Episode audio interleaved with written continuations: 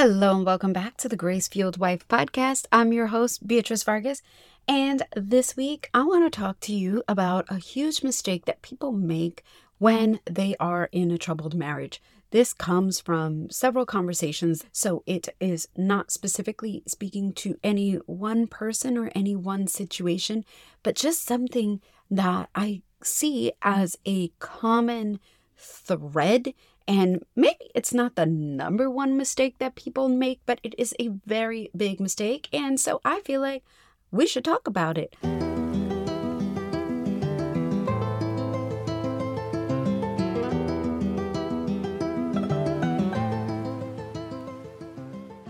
Are you sitting in a marriage that feels empty, struggling to connect with your husband? Maybe you're telling yourself you're just sticking it out for the kids, and what really keeps you in the marriage is God. If this is you, I've been there. My story is your story. I want to help you reconnect in marriage and feel cherished again. Hey, I'm Beatrice, a Jesus loving wife and mom. I've been married for 15 years, but for the past 10, I've actually had the affectionate and connected marriage I've always dreamed of. What happened the first five years? Well, I was busy telling my husband all the things he was doing wrong, like how he needed Jesus and he needed to make me happy. We tried marriage counseling, small groups, all the things we were told that would make our marriage better. Nothing worked, and we separated. How did I turn it around? Well, that's what you'll learn in this podcast proven skills to communicate better, create more intimacy, and be a grace fueled wife. So, if you're ready to finally communicate effectively with your husband so you can stop fighting and be on the same team again, this podcast is for you. Now, grab that journal and let's jump right in. I've been the one who felt like I didn't have anyone to turn to.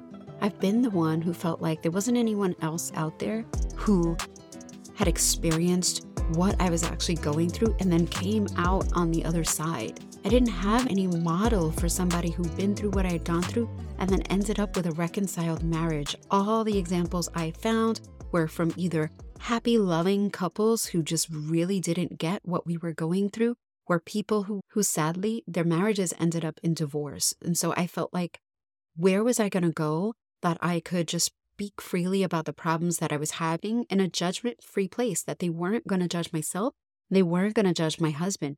It was one of the toughest places I have ever been. But that's why I created the Grace Fueled Marriage Method. I created that safe place for you to go and turn to and find some answers and find them with a person who has been there, whose story resonates with you, who can completely understand the place that you're at right now. So why don't you go check it out? GraceFueledMarriageMethod.com. That's GraceFueledMarriageMethod.com and find yourself a trusted resource who is going to be there for you and stand by your side, pray with you, help you go through the tactical things that you can do, even if you felt like you have done everything else. That's gracefueledmarriagemethod.com. So, being in this business that I'm in of marriage, whether or not it is with a paid client or in my group or really just with friends and families, I end up having lots, and I mean lots of conversations about marriage.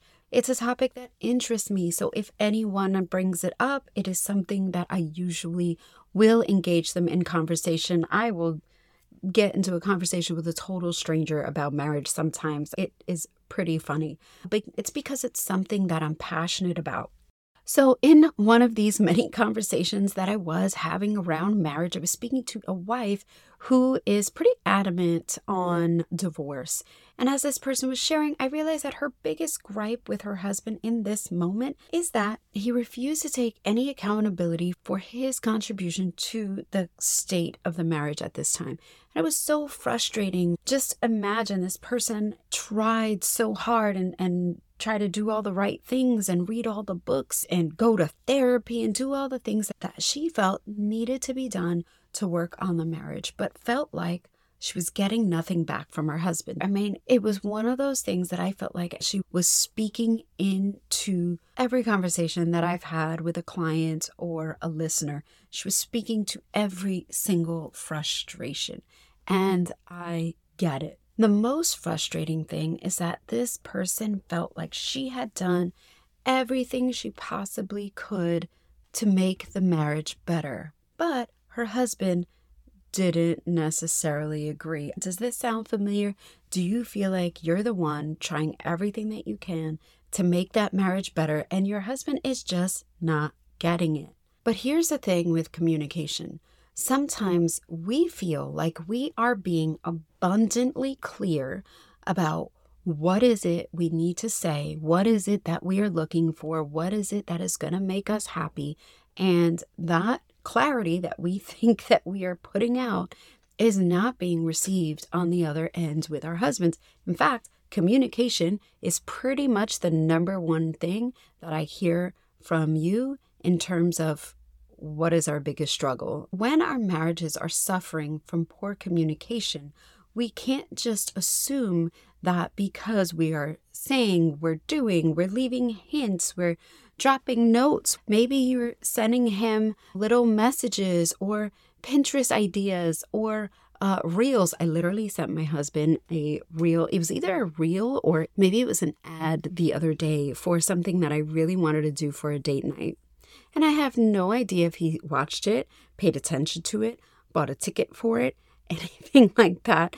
And part of me wanted to be upset. And then part of me realized that it was going back to the same thing that I tell my clients not to do, which is be so subtle about what is it that we want. And sometimes we feel like I'm not being subtle, I'm being so clear. But when there is poor communication that exists in the marriage, what we might think is clear is not necessarily coming across as clear to her husband. Another example I saw was someone who was asking for prayer and advice in her marriage because her husband was adamant on divorce, but then said they haven't really tried working on the marriage in the past couple of months since things have gotten bad. Another person that I spoke to and this person is actually a student of mine, and we were talking about the course specifically. And she said, I wish I would have done this sooner. So, when we talk about two huge mistakes that people in troubled marriages make, here it is. Number one, they're making the assumption that they are doing everything they possibly can to save the marriage or fix the marriage. And I get it. If you're like this woman that I spoke to, she's a good woman. She's a God fearing woman, literally like a super mom. She really is blameless in so many things that she has done. But as I listened to her talk about her situation, I was able to see from a bird's eye view where the breakdown in communication has been. And so while she really truly feels like she has done everything she can, what I was able to see was that there is still a breakdown in communication that was happening. So that's number one. The number two huge mistake that people in struggling marriages make is what the second person did that I told you. That is that they do nothing that they see the signs, but they kind of let it go and they kind of figure that things are just going to work themselves out and they don't really follow up. They don't really do anything to make it better in the hopes of maybe this is just a phase. And all of a sudden, things really hit the fan because in the meantime, the other person is building resentment and contempt and they're angry and they really feel like, you know, what is wrong with this other spouse? So there's two sides to this coin where one spouse might feel like they're doing everything, but marriages take two people. So think about the other spouse. That's why I'm giving you these two huge mistakes because the other spouse is sitting there really not picking up on any of the signs that, that someone is putting out and they're kind of ignoring it all. So, what I want for you guys to understand is don't be the person who sits there and says, I wish I would have done something sooner. The idea is to take a step back and figure out okay, have I really done everything that I can? So I have a little framework for you so you can do that.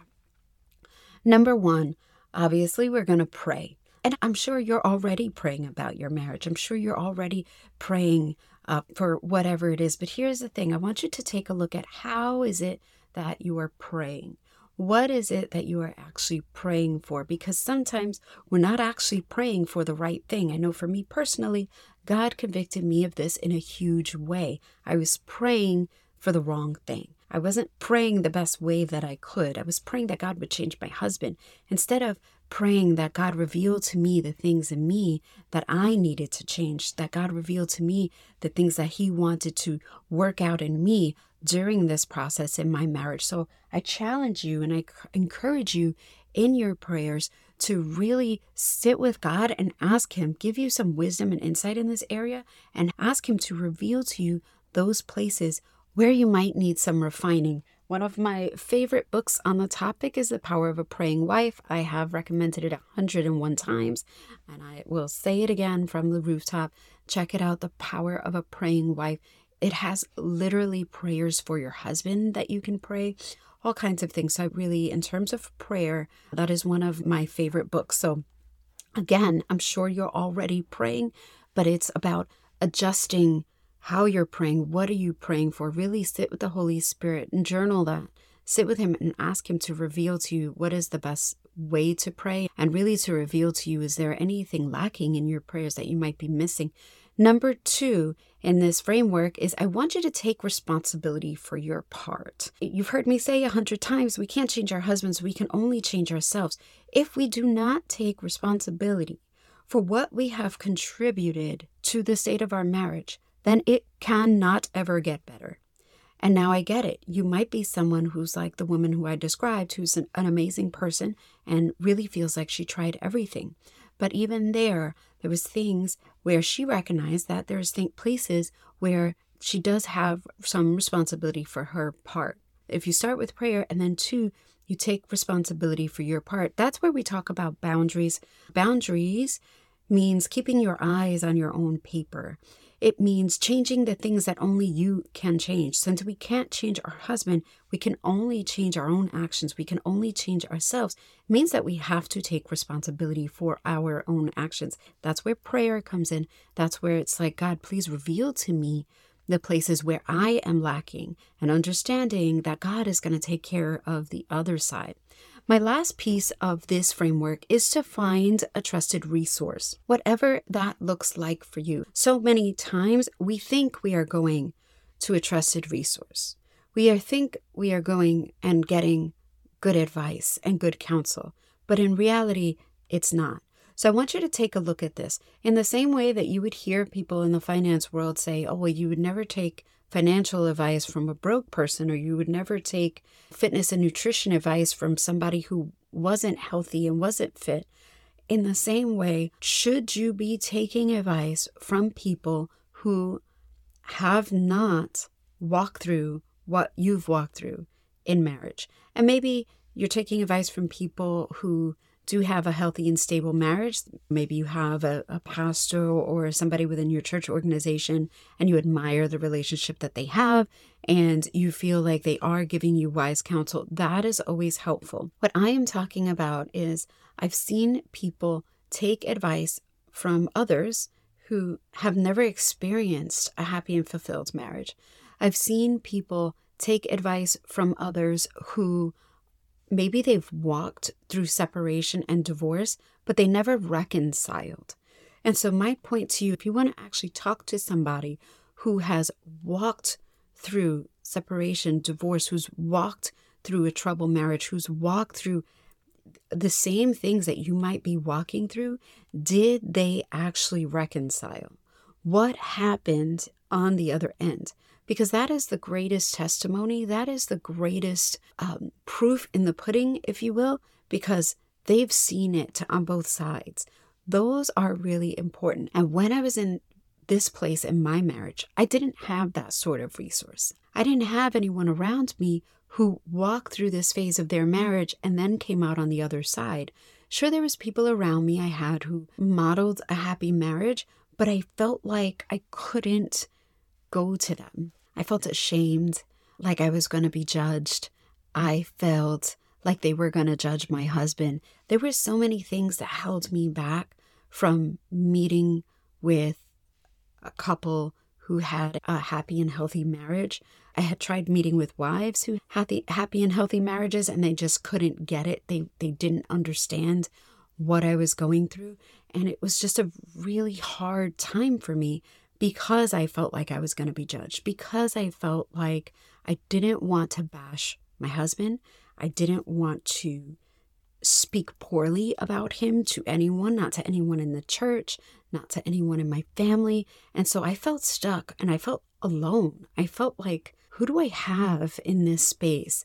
And finding a trusted resource was, I felt impossible. I just didn't have anyone. In fact, it was the reason why I created everything you're listening to right now to give other women that resource that I felt I didn't have. So, okay, I'll jump off my soapbox now. I guess I'm really just so passionate about it. As I speak to people and I, I hear them say, oh, well, I spoke to so and so member of my family or so and so. And then I start to dig a little deeper and I said, well, tell me about that person's background. Tell me about what that person that you're getting advice from, tell me about what they've gone through. And then I start to listen and I'm like, is that person really qualified to help you through this process? Is that person qualified to be your ally and to stand beside you in prayer without judgment for you or for your husband? Finding a trusted resource is really so much harder than it sounds. It's almost like easier said than done. Okay, so just to recap really quickly, two of the most common mistakes people in troubled marriages make. Number one, they assume that they have done everything they possibly could to save the marriage without really taking a look at the three step framework that I gave you. And number two is that they do nothing and they hope that the problem is going to go away. They kind of ignore it. Maybe they think it's a phase.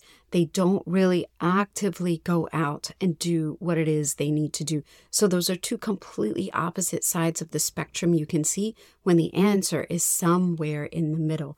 My three step framework number one, we're going to pray and we're going to ask God to reveal to us what is it uh, about our prayers that might be hindered? What is it that He wants to work out in us? Number two, we're going to take responsibility for our part. That means having some strong boundaries, which means really being accountable for our contributions of where we are in our marriage. And number three is finding a trusted resource.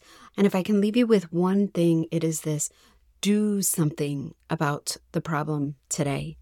What is it that you can do about the problem today? So maybe you feel like you've done everything take a look at the, some of the things we talked about in this episode, or maybe you haven't actually done anything but listened to my podcast episodes and you haven't actually taken action on any of the things. In almost every episode, I leave you with some actionable step that you can go out and take. So, what actions have you taken towards fixing your marriage? So, do something today. Don't be the person who sits back and just waits for change to happen. And don't be the person who goes there and works so hard and feels like they've done everything only to turn around and say, Man, but I wish I would have seen this sooner. I love you guys, and until next week.